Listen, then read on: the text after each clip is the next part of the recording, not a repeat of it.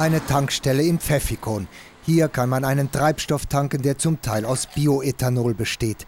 Der Wagen wurde umgerüstet. Mit einer einfachen Schalterbewegung kann auf das Benzin-Ethanol-Gemisch umgestellt werden. Ist Bioethanol der Treibstoff der Zukunft?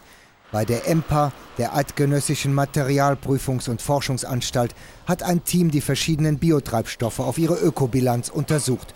Das Ergebnis, bei vielen Biokraftstoffen ist die Umweltbelastung groß und die Energieeffizienz fragwürdig.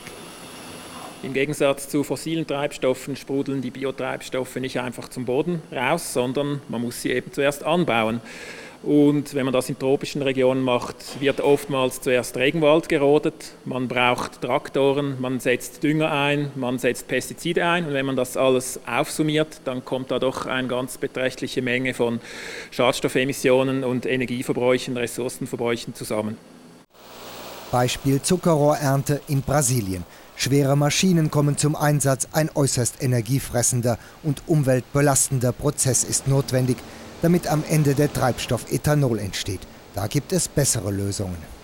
Am besten logischerweise schneiden Biotreibstoffe aus Rest- und Abfallstoffen ab, wie beispielsweise aus Gülle oder auch aus Molke oder Bioabfall. Ebenfalls gut schneiden aber auch Biotreibstoffe aus Holz ab, weil bei der nachhaltigen Holzwirtschaft man eben relativ wenig Aufwand treiben muss, dass die Biomasse anwächst. Aus Schweizer Holz wird bereits Ethanoltreibstoff gemacht. Er entsteht als Nebenprodukt in einer Zellulosefabrik. Doch es handelt sich vorerst um ein Pilotprojekt. Die Produktion ist noch bescheiden.